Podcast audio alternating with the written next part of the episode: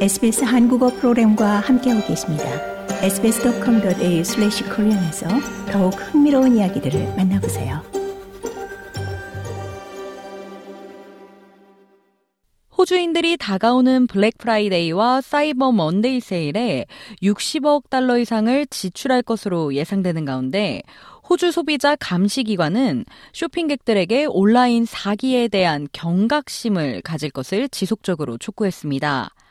ING의 새로운 보고서에 따르면 조사 대상자의 절반 이상인 약 52%가 이메일로 전송된 거래 링크를 제대로 확인하지 않고 클릭할 것이라고 응답했습니다. 그러나 호주 경쟁 및 소비자위원회는 유명 소매업체와 브랜드를 사칭하는 가짜 웹사이트가 우려할 만한 증가세를 보이고 있으며 온라인 사기로 인해 소비자들이 올해 이미 620만 달러 이상의 손해를 봤다고 밝혔습니다.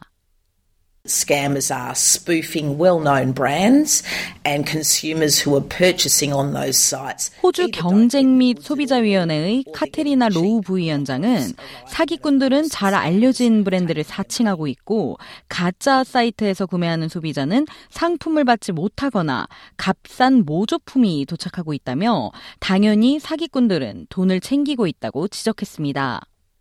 ING의 Daily Banking 책임자 매튜 보에는 쇼핑객들이 대규모 세일을 앞두고 매우 주의해야 한다고 경고했습니다. Be precautious, you know, make sure that you're checking the legitimacy of websites that you're purchasing from.